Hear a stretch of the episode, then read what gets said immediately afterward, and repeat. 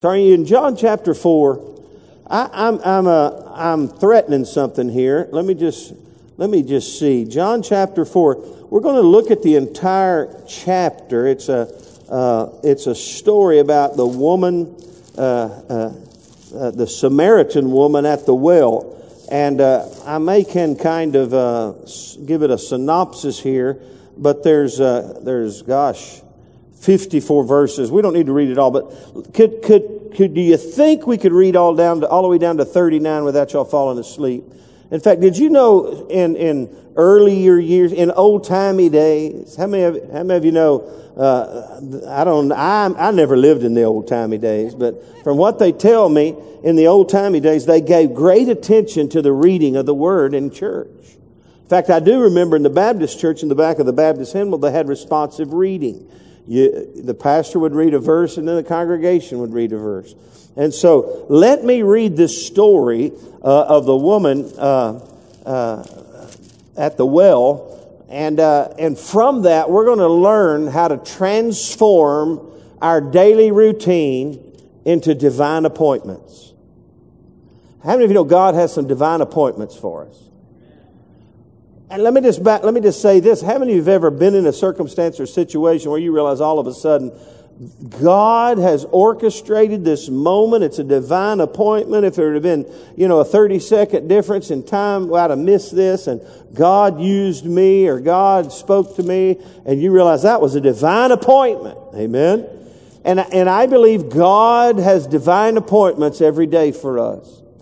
But we've got to learn to how to seize them. And so, uh, we're going to learn that from this story. Uh, John chapter 4, verse 1. Therefore, when the Lord knew that the Pharisees had heard that Jesus made and baptized more disciples than John, though Jesus himself did not baptize, but his disciples, he left Judea and departed again to Galilee. And he needed to go through Samaria. Everyone say that. He needed to go through Samaria. So he came to a city of Samaria, which is called Sychar, near the plot of ground that Jacob gave to his son Joseph. Now Jacob's well was there, and Jesus, therefore, being wearied from his journey, sat there by the well. It was about the sixth hour. A woman of Samaria came to draw water, and Jesus said to her, Give me a drink. For his disciples had gone into the city to buy food. And then the woman of Samaria said to him, How is it that you, being a Jew, ask a drink from me, a Samaritan woman? For Jews have no dealings with Samaritans. We talked about that Sunday, about the religious uh, caste system. The Samaritans were on the low caste and the Jews would have nothing to do. In fact, it shocked her. It surprised her. It, it befuddled her, uh, because Jesus undoubtedly by his very visage, uh, was, uh, undoubtedly a Jew. And she said, uh, and even maybe by, I don't know if they had accent, I don't know, but she knew with just his words and seeing him that he was a Jew.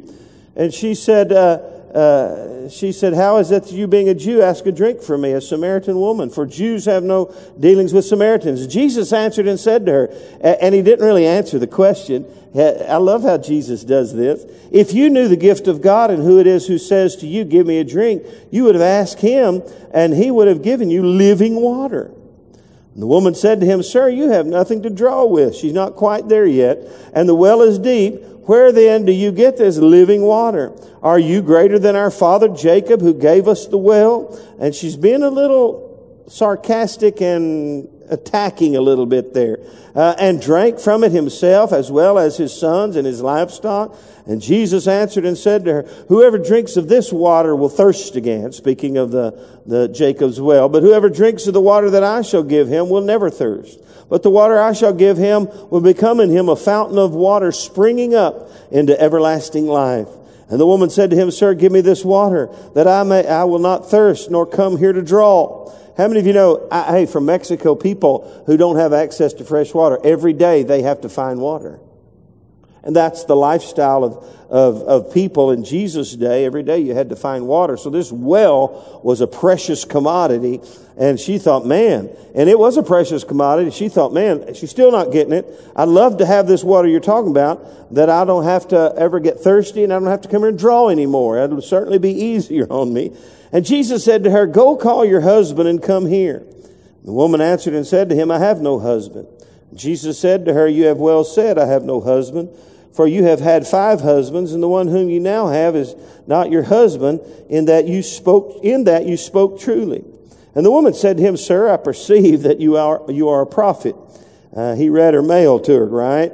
Our fathers worshipped on the mountain, and the Jews say in the Jerusalem uh, is the place where we ought to worship. And Jesus said to her, Woman, believe me, the hour is coming when you will neither of this mountain nor in Jerusalem worship the Father. You worship what you do not know. We know what we worship, for salvation is of the Jews. But the hour is coming, and now is, when the true worshipers will worship the Father in spirit and truth. For the Father is seeking such to worship Him. God is spirit, and those who worship Him must worship Him in spirit and in truth. The woman said to him, I know that Messiah is coming. Now catch this. She, she, even as a Samaritan, somehow knew biblically that Messiah was to be coming. Uh, and, and who is called Christ. Interesting thought. She, even though, let me just tell you, did you know there's a lot of people who are messed up still know a lot about the Bible?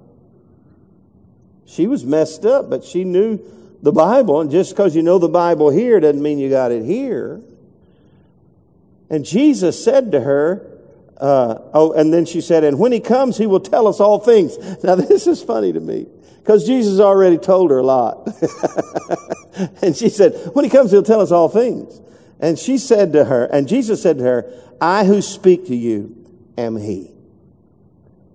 And at this point, his disciples came and they marveled that, the, that he talked with a woman, and yet no one said, Why do you, what, what do you seek, or why are you talking with her? The woman then left her water pot. In other words, she is so miscombobulated by all of this and so undone by meeting the master, she left her water pot, uh, and probably something valuable for daily life she left her water pot, went her way into the city, and said to the men, probably the only ones who would talk to her, Come see a man who told me all the things I ever did. Could this be the Christ? Then they went out of the city and came to him. And in the meantime, his disciples urged him, saying, Rabbi, eat. But he said to them, I have food to eat for which you do not know. Therefore the disciples said to one another, Has anyone brought him anything to eat? And Jesus said to them, My food is to do the will of him who sent me and to finish his work. Do not say there's still four months and then comes the harvest. He's talking to the disciples now. Behold, I say unto you, lift up your eyes and look at the fields, for they are already white unto harvest. And by the way, what was, what were they, what, what was he looking for, or what were they looking at? All the Samaritans, or the Samaritans, or the Samaritans coming out from the little town called Sychar, uh, to, to see this thing that this woman had said. And he, and he goes back in verse 36, and he who reaps receives wages and gathers fruit for eternal life, that both he who sows and he who reaps may rejoice together. For in this the saying is true, one sows and another reaps. I sent you to reap for that which you have not labored. Others have labored and you have entered into their labors. And many of the Samaritans of the city believed in him because of the word of the woman who testified. I love that. Did you know people will believe on Jesus because of the word that you testify to? Amen. And then it says, and he told me all that I ever did. So when the Samaritans had come to him, they urged him to stay with them, and he stayed there two days. And many more believed because of his own word. Then they said to the woman, Now we believe, not because of what you said, for we ourselves have heard him, and we know that this in, indeed is the Christ, the Savior of the world. I love that story. Let's give the Word of God a great big clap offering. Amen. Praise ye the Lord. Woo! The whole, hey, the Samaritan, this, this town of Sychar had a revival because of a divine appointment. Amen. With one little woman, not one we would call an acceptable woman by some standards. But Jesus walked into a divine appointment with this woman. And I believe we can learn some things. And I'm, I just have some thoughts tonight I want to show you. And they kind of overlap a little. But here's what I want to happen tonight. Not that you catch all that I say, but that something on the inside of you tonight would, would, be, would begin to hunger for a divine appointment to be made manifest in your life. Not just for your sake, but for the sake of the city, for the sake of the lost for the sake of those who have not heard Christ or, or, have experienced His saving grace in their life. So let me just give you some thoughts tonight. Are you ready? Look around at your neighbors. Are you ready to go tonight? Let me give you some thoughts that I'm gleaning from this, this story of this woman and her miraculous transformation and her conversion in this city revival. The first one is this, uh, to transform your daily routine into a divine appointment. Number one, I'm going to say it this way and I'll explain it. Don't let daily routine define you. We get in a routine in life. In fact, this woman was in the routine of life. She was not expecting a divine appointment. But she walked into the middle one, in the middle of one, because Jesus refused to let daily routine define him. Now let me just kind of read between the lines a little bit. Jesus undoubtedly was wearied and tired, okay? And, and when you get weary and tired, what do you do? You rest, you click out, you veg out, you do whatever. He sat down by the well just, whoo, I'm wore out. How many of you, anybody here have a, have a recliner? I have two, but they're in storage now. We were at the lake house this weekend. I got to get in the recliner. I went, oh. I just, that's my place of, of, of recline. It's my place of relaxation. It's my place where I kind of disconnect from things, but it's also the place where I connect with the Word of God early in the morning, so and so forth. But we get in a routine and Jesus was wearied from his journey. We get in the routine. What do we do? We need to go to bed. We need to rest. We need to drink. We just need to, and we start zoning out. Am I telling y'all the truth? Is this the way it happens a lot? You start zoning out because of the daily routine of life and you think, okay, I gotta wind down. You know, Jesus never did wind down. Did you know that? He would, he would get home if there was such a thing. The Bible says he didn't have a place to lay his head. He would come in late at night and the disciples would be woe out and they would just crash, but Jesus would go pray. And in the morning when they'd get up, where's Jesus? He's off praying. He never got into a daily rut and a daily routine. Though he was weary from his journey, he didn't let his daily routine define him and guide him and lead him. He stayed sensitive to the circumstances and the situations around him. In fact, if you look in verse 10, it says this. He said, if you knew the gift of God and who it is who says to you, give me a drink, you would have asked him and he would have given you living water. I'm telling you, he's right there. He's not disengaged. He, he undoubtedly was thirsty. He engaged the conversation. He said, give me a drink. Uh, and uh, it surprised her. I think Jesus knew that it would surprise her because he knew the scenario between the Samaritans and the Jews. Uh, but he engaged her. He didn't let the daily routine of life define him. We get in the daily routine of life and we can get to bed every night and we can lay our little head down and not remember much at all of what we did that day. Jesus never got into that mindset. He was always about the business of a divine appointment. In fact, what did he say over in, uh, uh, he, he said, and I'll look at it again. He says, my meat is to do the will of him who sent me and to finish his work. He never disengaged from that and moved to a daily routine in life. Now there is, I'm not talking about the fact that we don't have a daily routine. We all have to have a daily routine, but we can't let the routine define us and that become who we are where we're ho hum, the tune is dumb, and the words don't mean a thing. And we just go through life. Jesus never did that. And if you want to transform your daily routine into a divine appointment, you've got to start thinking differently about your day. And realize that God has a divine appointment. And, and here, here's another thing. We need to know who we are in Christ. That we are ambassadors for Christ. You see, when he engaged this woman in the convo and she kind of uh, put him in, you know, hey, why are you talking to me? And he, he engaged her with the, with the word of God and with the destiny and future and, and hope and, and, and, uh, you know, living water. Uh, uh he knew who he was. He, in fact, he finally revealed it. I'm he. I'm the savior. Now, Jesus knew who he was. And so let's transform that into our world. We need to know who we are in Christ every day we get up. We're not just, you know, uh, you know, Joe Blow who works at the chemical plant or at the donut shop or wherever you go. Hey, we are ambassadors for Christ. Are you with me? Amen. So, so does that make sense to you? Amen. Number two, when we engage people in life, we can't, don't let differences divide you.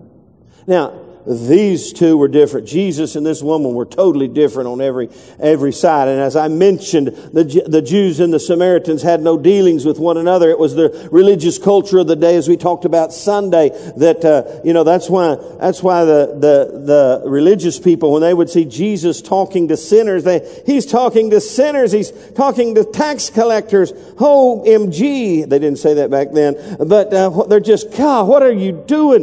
You, you, this is not, hey, let me tell you something about us. We're called to minister to those who are different than us. In fact, as a Christian, for every lost we are different. It's the difference between night and day. But the tendency is, oh, that's the darkness. Oh, that's the, oh, those are the Samaritans. Better be careful of those people. And we tend to let our differences divide us religiously, racially, in all kinds of ways. And we look at people and we go, oh, maybe I should. You know, Jesus, in fact, the disciples were befuddled that he was talking to her. They probably knew what kind of woman she was. But Jesus and hey, we can't let differences divide us. In fact, did you know the Bible says about Jesus, it says in John 1, he came to his own and his own received him not. We tend to think I'm called to my family, friends, and neighbors who, who, lo- hey, let me just tell you, yes, you're called to your family, friends, and neighbors, but we're called to people who are different than us. They look different than us. They smell different than us. They act different than us. And when we see lost humanity at its worst, we just got to say they can't help it. They're lost. And they need Jesus in their life. And Jesus walked right past that. He, he didn't even see that. The differences. Uh, uh, uh, and, and what we do see about Jesus, he says it in a number of places. In fact, he says in verse 44 in this same chapter, Jesus, or, or John says of him, Jesus himself testified that a prophet has no honor in his own country. When he gets around his own family, they don't, in fact, did you know, uh, uh uh, I can't put my finger on it, but did you know Jesus' family actually kind of had a, tried to have an intervention with him? they before they really understood who he was they tried to kind of have an intervention. I'll have to go back and find that. I think that's interesting. They just oh you, be careful. They, they, they were nervous about him. They didn't understand who he was. Later james his half brother realized whoo and, and, and John the Revelator, they all got it, okay. Uh, but uh, uh, Jesus was without honor in his own country. And so that, that tells me, uh, the, you know what? The, the greatest harvest field is not everybody uh, in our life. It might be people that are different than us. I think of David and Jennifer Hatley. They're, they're, they're just uh, good old American white folks. God called them to Africa. And now they've, they're more African than they are American. In fact, we, I've joked with him before. He said, people talk to me about that. He said, he said, he, he uses this line uh, to them when they, when they say, man, you're just like the Africans. He, he'll say, yeah, some of my, some of my best friends are white. I mean, it's just awesome. Uh, and, and they are making a huge difference all over the continent of Africa. Uh, and, and so we just need to open our eyes to the world around us. Uh, and open our, our eyes to the people that are different in us. How many of you know, see these circles right here, our Sunday circles? Did you know by and large, when circles, people kind of flock to the people who, who they're, li- they're like? Or they, you know, it's, you know, we call them, uh, you know, the little kind of homogeneous groups where they naturally flock together, and that's not a problem with that. You don't want to be cliquish, but hey, our biggest influence, I believe, could be with people that we would have never dreamed would have been able, we'd be talking to and influence and in, impacting their life. And so, don't let differences divide you. Open up your eyes to the harvest field. In fact, think about, think about, uh, the disciples. They're saying, She's, he's talking to her. Oh yeah, yeah, you know, he's, and, uh, and then they're, they're getting concerned about that. And then, uh, she's a Samaritan and Jesus says, Hey guys, look up. Here's a whole town full coming our way. I love it. Amen. Don't let differences divide you. Number three, don't let indecision delay you. When it comes to a divine appointment, many times the window of opportunity is very small. And this woman with her pot, I don't know how deep the well was, but I'm sure she'd got it down to a fine art of how she could fill her pot in a hurry and get back to the house before the sun went down a small window of opportunity. And that's why you find Jesus a little boldly, uh, not, not even according to the way it reads here. Now, in, uh, in, the, in the Greek, it may read a little nicer, but he didn't ask. He said, give me a drink. It was like, I'm going to engage this woman. He was bold with his request. And he, he, and there was no indecision on his part. I told you a story. I, I, was, I can't remember where I was. I've tried to drop, wipe it out of my mind, but, but I get in certain places and, and I sense God want me to say stuff to strangers and I think, that's so stupid. I shouldn't do that. I'm better. I'm, I'm going to show my, and then, then I'm, I'm getting better at it. Uh, but I, but at one point, I just knew I had missed it and the, that door closed. And I just want to say to you, if you want to transform your daily routine into divine appointments, don't let indecision delay you, especially when, these, when the window of opportunity is so small. You sense something, you feel something, just, just knock on the door, walk, and there are times when I thought of maybe this is an opportunity. I've knocked on the door a little, I've inroad, inroad, and nothing great, you know, transpired. But there are times when I knock on the door and, when I slip, I don't let indecision delay me, and, and divine appointments are made manifest. Don't let indecision delay you. Number four, don't let ignorance excuse you. How many of you know ignorance is no excuse? Now, ignorance is just simply a lack of knowledge. It, it is, and, and, the word ignorance in the, in the Greek here is, it's a lack of knowledge because you've ignored something. You've ignored things and therefore you have no knowledge of something. Uh, and so, uh, Jesus, uh, jumped into the middle of her world, uh, with the, with the knowledge of God in his life. And, uh, uh, and so he had something to say. Okay, now here's the reality. Divine appointments will be undermined and short circuited if we don't know what to say and how to say it. And, and we don't know the gospel of Jesus Christ. And uh, this is what we've said here before many times. You know, this is who we need to be. We need to be people who know the way, who go the way, and who can show the way. And so, your divine appointments are going to be pathetic if you don't know the way. And how many times have you been in the middle of something and somebody says some little something and you're, you're in the middle of a divine appointment and you just, God, I don't know what to say. I don't know what. Listen, ignorance is no excuse. When you get to heaven, when we get to heaven and we answer to God for every little divine appointment missed, we, we, it's not going to wash. Well, I just didn't know. Okay? And so, uh, ignorance is no excuse. In fact, uh, he told the Corinthians in a number of places uh, uh, about don't be ignorant. He said, he said, uh, don't be ignorant of Satan's devices. And then 1 Corinthians 12 verse 1 concerning spiritual gifts, don't be ignorant of spiritual gifts. Now that, that, that dovetails into this right here. Don't be ignorant of the fact that the Holy Spirit wants to move through you to the sake of others and don't be ignorant of this opportunity that is standing before you. Don't be ignorant of the power of the gospel of Jesus Christ. Paul said it's the power of God unto salvation to the Jew first and also to the Greek, meaning the Samaritans and everybody else. And so the power of the gospel. Ignorance is no excuse. So when we walk through life, We've got to be ready and prepared, and we'll talk about that. But don't let ignorance excuse you. It really is no excuse.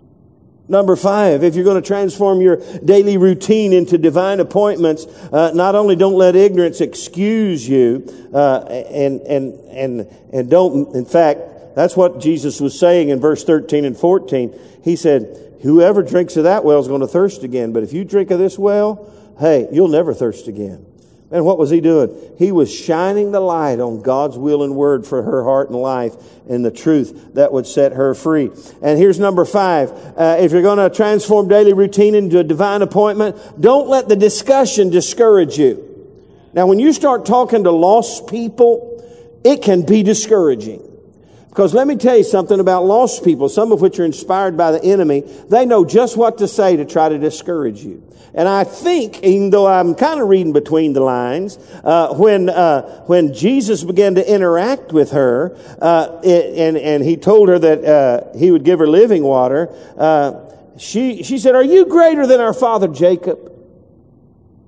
She's getting a little irritated, and, and the convo was turning in my opinion, from the way I read it, the convo was turning south in a hurry, uh, and Jesus didn't even respond to it. He just kept at it. Whoever drinks of that water is going to is going to thirst again, but whoever drinks of this water will never thirst.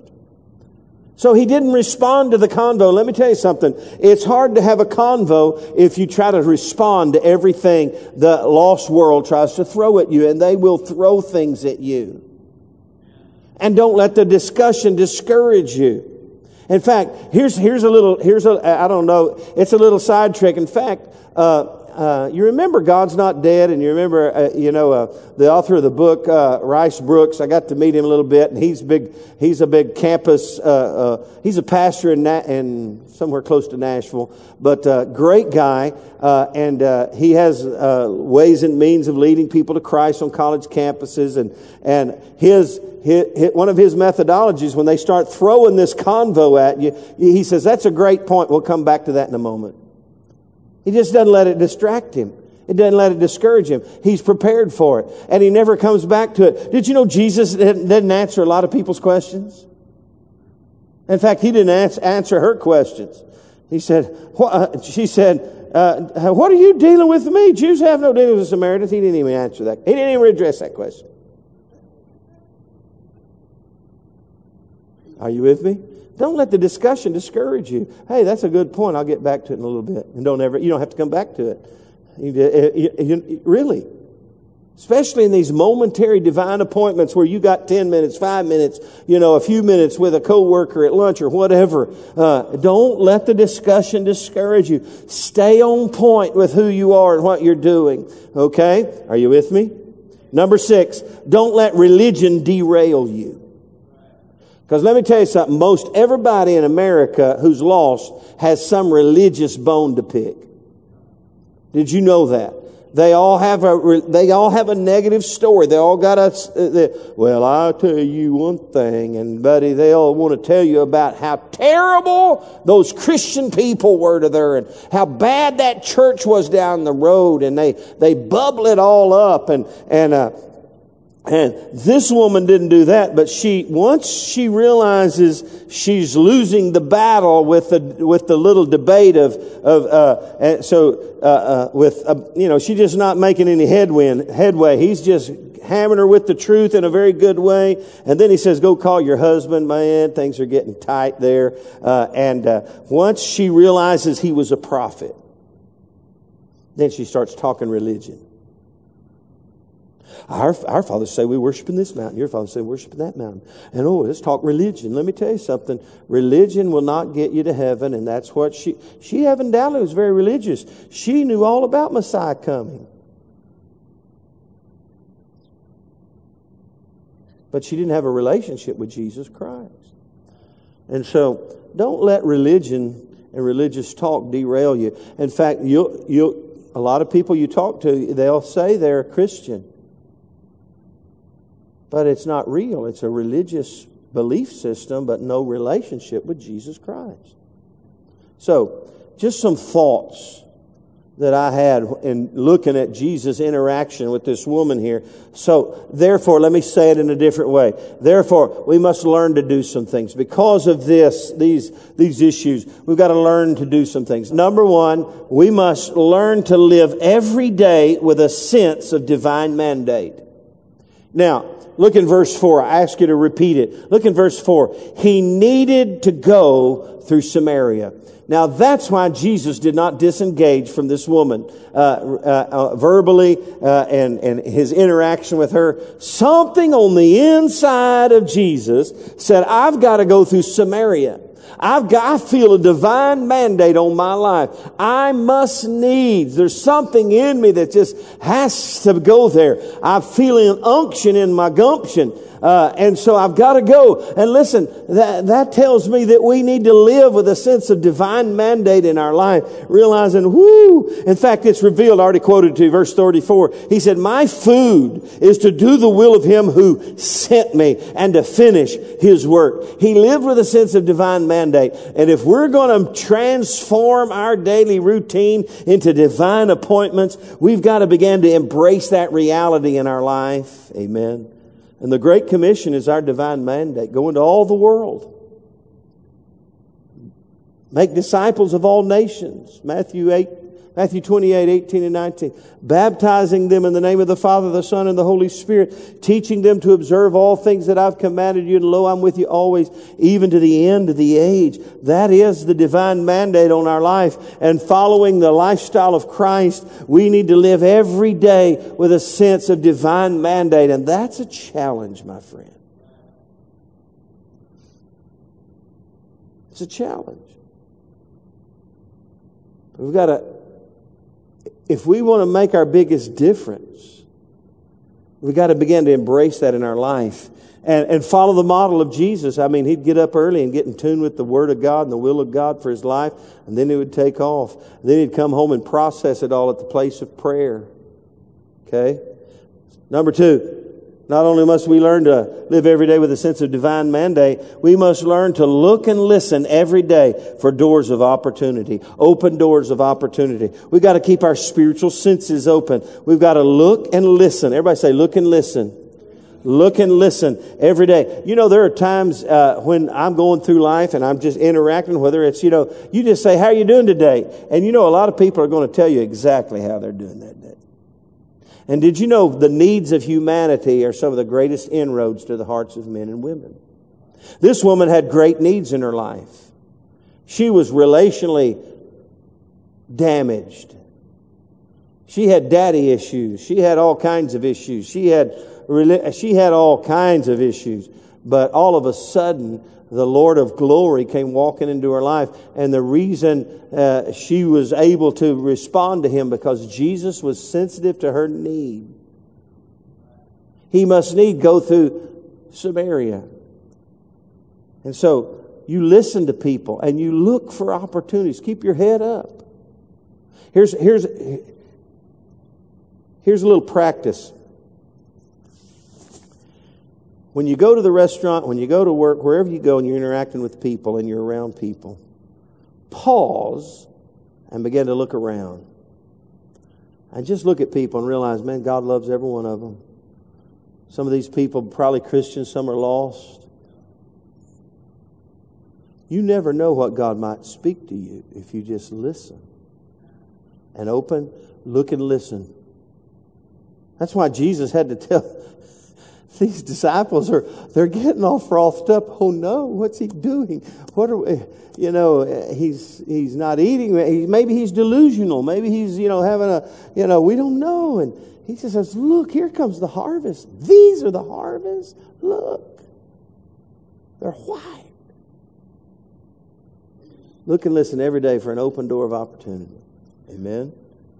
In fact it was the sixth hour of the day. Now it's amazing how theologians can come up with two or three different thoughts about such simple things, and and and some say it's a different hour, but uh, most people believe it's the sixth hour of the day, meaning somewhere around six o'clock in the evening time, basically, when women come and get water for the next day. though I'm reading between the lines here somewhat, Jesus knew that was the habit of life for people, and he's placed himself strategically there, not just because he needed a drink. I'm sure he did. He was weary from his journey, but he also knew, okay, that this is a place of opportunity where people will come and I'll have an opportunity to engage them.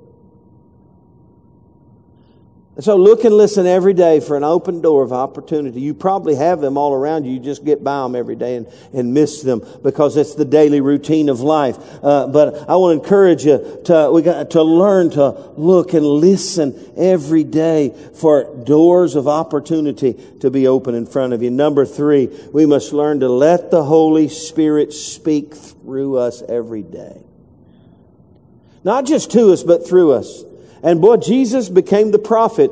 And when he knew the timing was right, he, he, uh, he moved beyond the peripheral discussion. He moved beyond and he got right down into her business with the word of the Lord and said, ask her a question. Bring your husband here. Now that was a good thing to say just from a, a standpoint of the fact that, uh, hey, uh, you know, if we're going to talk here, it'd be good to have your husband. How many of you know I don't counsel women by myself? Okay, I, that's a good. I think Jesus was being just right and ethical there. He he realized, oh, you know what? As this progresses, you know, go bring your husband. But no, he was way beyond that even, and he knew her heart because he knew who she was. Uh, and he said, she said, well, I have no husbands. And she said, well, uh, you have well said, I have no husband, for you have five, you've had five husbands. And the one whom you now have is not your husband. In other words, you've just been going from one man to the other. And she said, Sir, I perceive thou art a prophet. and that's, hey, listen, that's where he set the hook in her heart. When he got the word of the Lord over her life and he spoke it to her. And she dashed back and said to all the people, all the men, come, sh- come see a man who's told me all the things I've ever done. He read my mail. This is the Christ. Could it be the Christ? You come see. And they came. And the city experienced a revival. So let the Holy Spirit speak through you every day. Experiment with people. In a good way. You listen and you, you, you, you can, hey, people in, a re- in the restaurant, I've actually walked up to, I don't do this a lot. I've walked up people, pardon me, this may be odd to you. And if it is, you just excuse me. But I'm a Christian, and could I pray with you? And, and you just can't, you just never know what might open doors. Okay? Listen and hear and respond and let the Holy Spirit speak to you. So therefore, let me say it another way. Here we go. So therefore, uh, with all that in mind, everyone say, be ready. We got to be ready. Everybody say, be ready. Look at your neighbor say, you got to be ready. 1 Peter 3.15 says, be ready to give a reason be instant in season and out of season and be ready to give a reason for the hope that is within you with meekness and fear. You've got to be ready to share what Christ has done for you at the drop of a hat. You've got to be ready. And let me just give you a threefold thought. You got to be prepared with prayer. You got to be prayed up daily. If you're going to, if God's going to speak to you and through you and you're going to share the gospel, you got to be prayed up. In fact, Acts chapter 4, when the persecution hit the first century church, what's the first thing they did? They went to the place of prayer because the persecution said, do not speak anymore in the name of the Lord Jesus. Hush your mouth. Don't witness for Christ. Don't share the gospel. Don't rock this religious apple cart uh, and threatened them with their life. And they went to the place of prayer and they said, Lord, grant that your bondservants with all boldness might proclaim your word.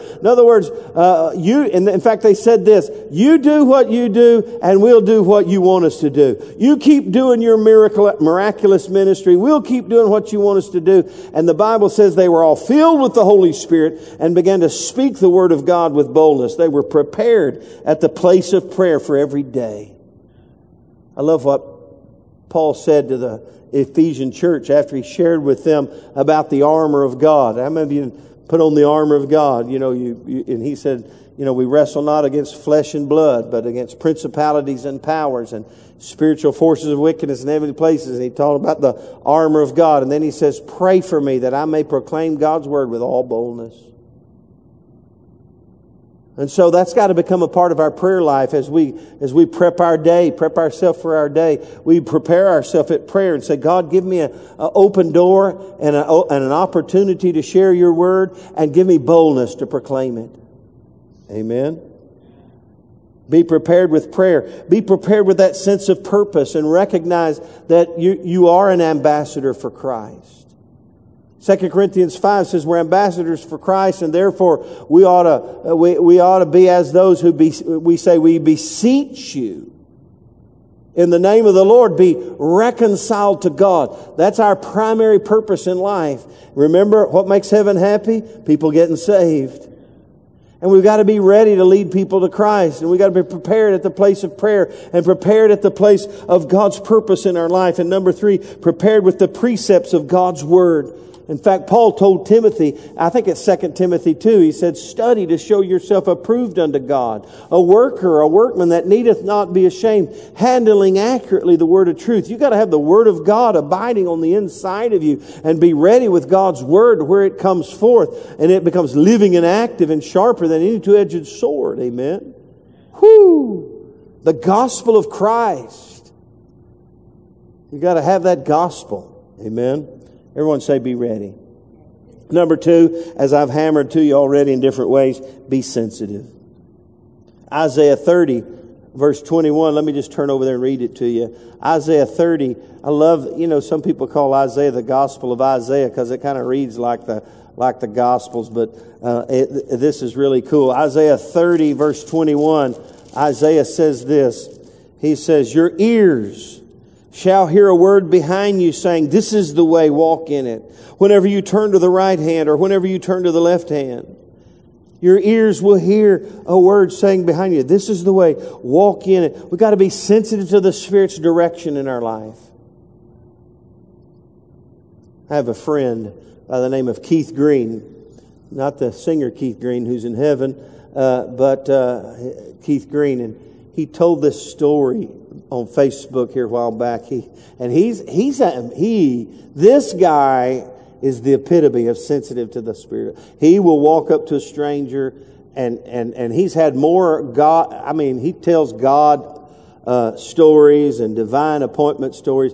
He said he was in, in, in some rush hour traffic here a while back, uh, and, and uh, it was, un, wasn't up on a highway, but on a side road, but there's like three, three, uh, uh, uh, lanes and they're all just coming and going. And, and he's driving along. He looks over and he sees this woman, and the Spirit of God says to him, "You need to give her twenty dollars." And he's and she's in another lane, and he's going, "No, no." And but boy, he's on him. You need to give her twenty dollars. And so he could see. He said, "Well, okay, how do I do this?" And he's nervous. And so finally, he, I got to get behind her. And he sees she's about to, so he, he squeezes in, gets behind her, and, and she exits off in a little bit. And, and he's following her along, and he's going, God, I'm, I'm stalking this woman, and, and I don't know what to do. And so he, she finally pulls into an apartment complex. And so he backs way away uh, so as to not spook her. Uh, and she's getting out, and I think she's getting a child out of, of, uh, of the car. And he pulls up and he parks a good ways away. And he gets pretty close. He gets out, walks to her, but he doesn't get too close. He says, Ma'am, I don't want to spook you or bother you, but I saw you on the freeway a while ago, and I'm a Christian. And God's, and he had his $20, and he was re- giving. God spoke to me and said, You need $20. And he did that. He said, Immediately she burst into tears immediately. And he, she said, I was on the highway and I asked God if I could just have $20 for milk for my babies and diapers for my babies. I just needed $20. And he said, Well, here's your $20. And he walked, he headed to walk. She said, to her, what's your name? He said, Oh, I'm just a friend. He walked off and he went, Whew, that, that turned off good. But listen, what a story. because he was sensitive and he followed through with what he heard the Lord say to him. Now, here's the big thing about that simple story. It's not the $20. It's the fact that, God showed this woman that he hears her in her darkest time. Whoo, I love it. Amen. Be sensitive to the Holy Spirit. And then number two, be sensitive to others. Others' needs. And, and, and listen, we get so self absorbed, we forget the needs of others. Let me tell you something. It's, as I said earlier, it's the biggest inroad to people's heart. In fact, man, I've been in, in situations with strangers. How are you doing today? Oh man, it's just not good today. What's, what's wrong? Oh, and they'll just blurt it out. And I said, and I've told people in the past, well, you're brave enough to share it. Can, can I pray with you? Yes, you can. I mean, it's just my goodness, their needs. Open doors of opportunity. Be sensitive. Be ready. Be sensitive. And number three, be bold. Everyone say, be bold. Not brassy, just bold. I've met some brassy Christians.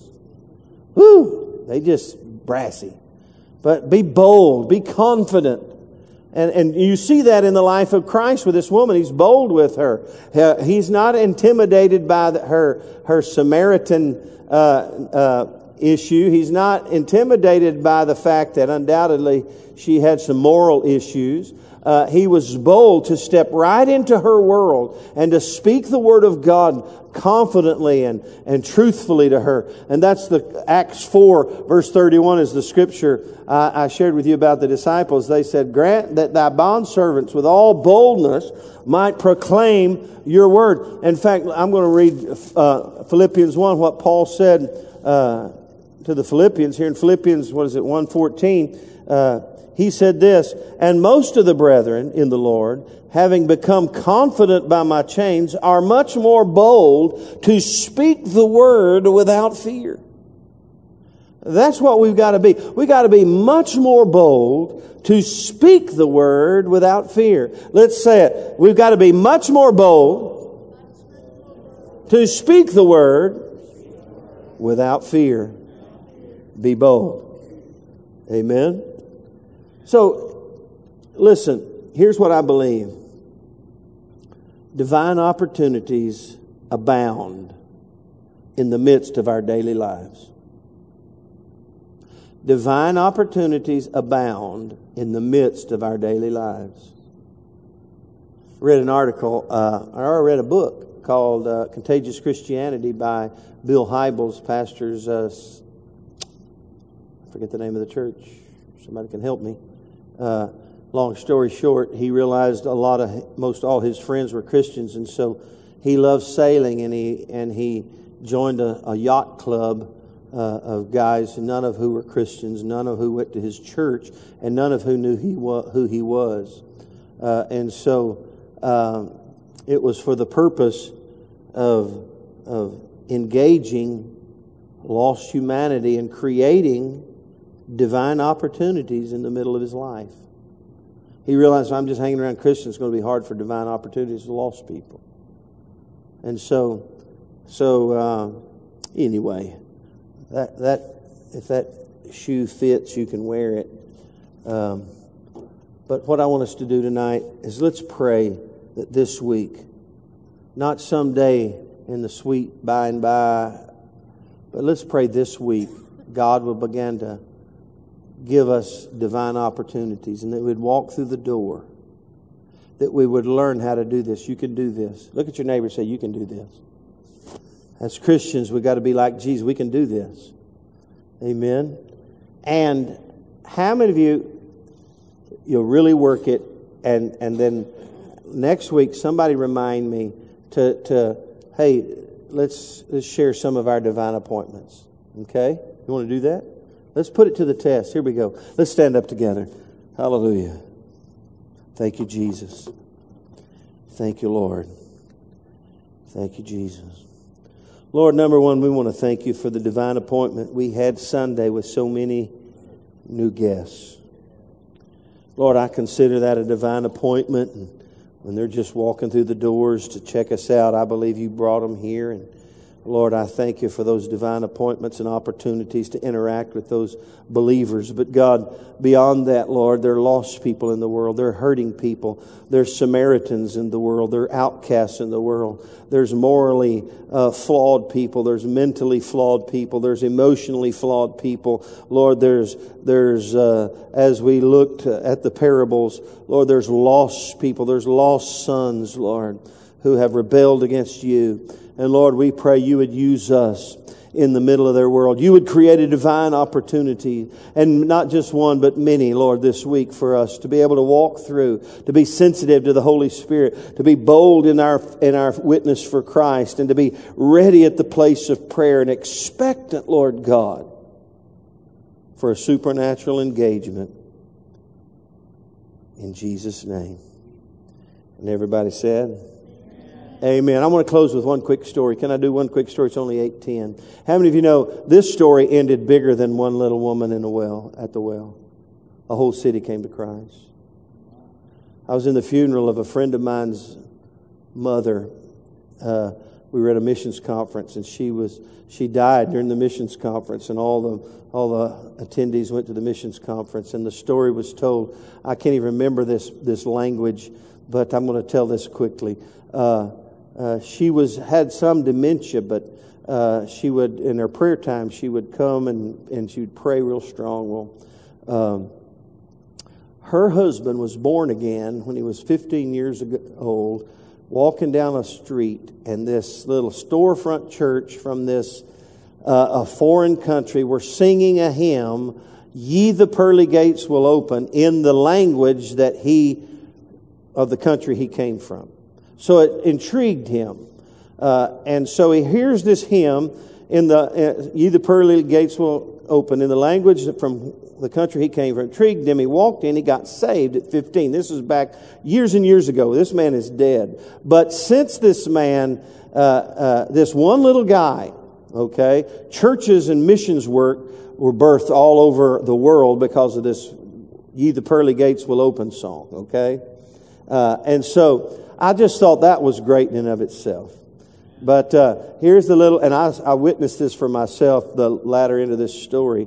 This little wife now, she's in the nursing home, assisted living. She's got dementia. She can't communicate. And the guy from the nursing home comes by. He don't, he does not know this story. He visits with her, and uh, he says, "Could I sing you a song?" And she said, "You know." And so, so he starts singing her a song in this language, and I can't remember what it was, that her husband was born again under. He sang it in that language. Ye the pearly gates will open. OMG. I couldn't believe it. And so at her funeral, this guy who did that at the, with her, he sang that at her funeral. And I'm telling you, I just thought because two little ladies were in a storefront singing a little song. A divine appointment happened, and this man was, young boy was born again, and the, his, and the legacy of his life lives on today. And I'm telling you about him here in Beaumont, Texas. That's divine appointments. That's the power of divine appointment. You never know who you're talking to. God bless you. I love you. We'll see you Sunday. It's a great day. Go out and have a divine appointment. Amen.